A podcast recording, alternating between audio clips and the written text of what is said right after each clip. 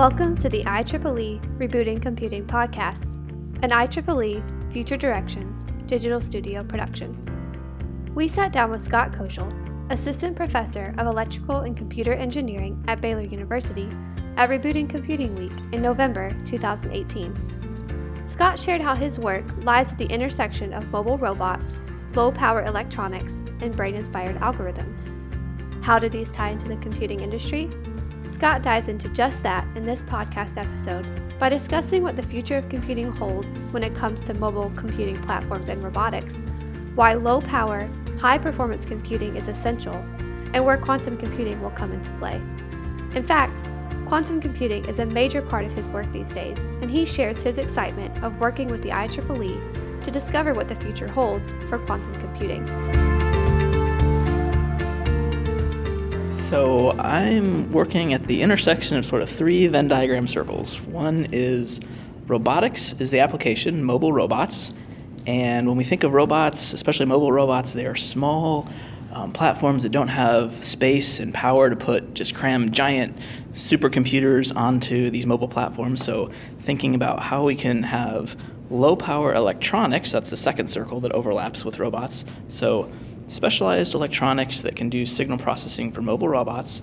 And the third overlapping part of that is brain inspired algorithms and circuits that will go on to those robots as well to do the signal processing. And with the whole idea being we have this, this proof between our ears, really, that our brains um, can operate in low power and, and do some amazing signal processing just from eating a, a hamburger for breakfast or for lunch. So these things connect to the computing industry because the computing industry needs to think about mobile platform, mobile computing platforms that can specifically operate without being plugged in and that are size constrained and space constrained and power constrained. And so, especially as we see robotics becoming ubiquitous, um, that I think this area of small, low power processors is only just going to get bigger as, as we see the future. So, as businesses think towards the next 10 years, I think thinking about low power, high performance computing, not only hardware, but also signal processing techniques to put inside of those, to run on those platforms. Um, because as we, as sensors and sensor fusion and things like that become more popular and, and uh, useful for um, sort of the Internet and things and everything sort of connected out there, um, that's just going to be a very powerful platform in signal processing for for lots of applications.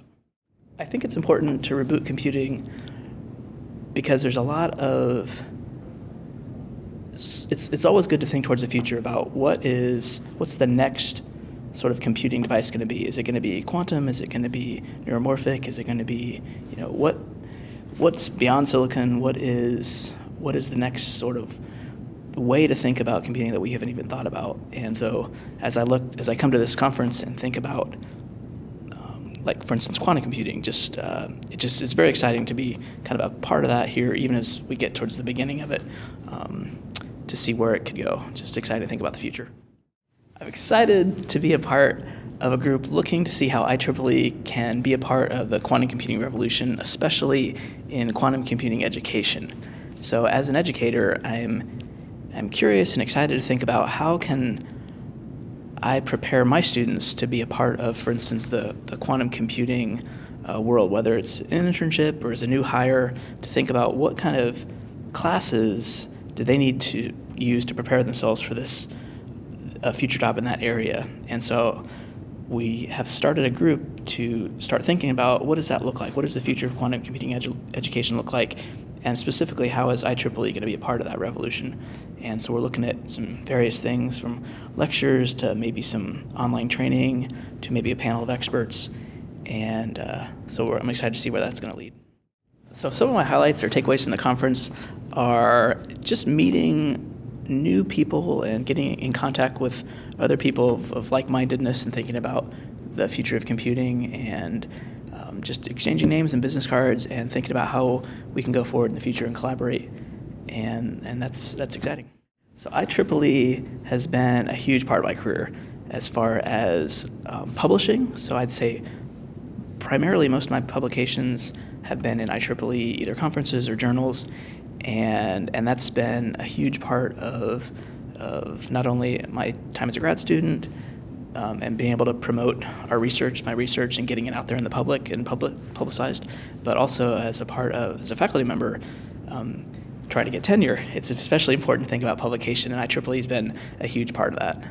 And um, also, I'd say IEEE has been a big part in doing research for all my research, um, having IEEE Xplore, remembering the times when I had to go to the library to go into the, the dusty stacks of, of the library and make photocopies. Having IEEE Xplore my every paper at my fingertips has been uh, amazing and uh, uh, made a huge difference. Thank you for listening to our interview with Scott Koziol. Discover more about the IEEE Rebooting Computing Initiative and listen to other podcasts in this series by visiting our web portal at rebootingcomputing.ieee.org.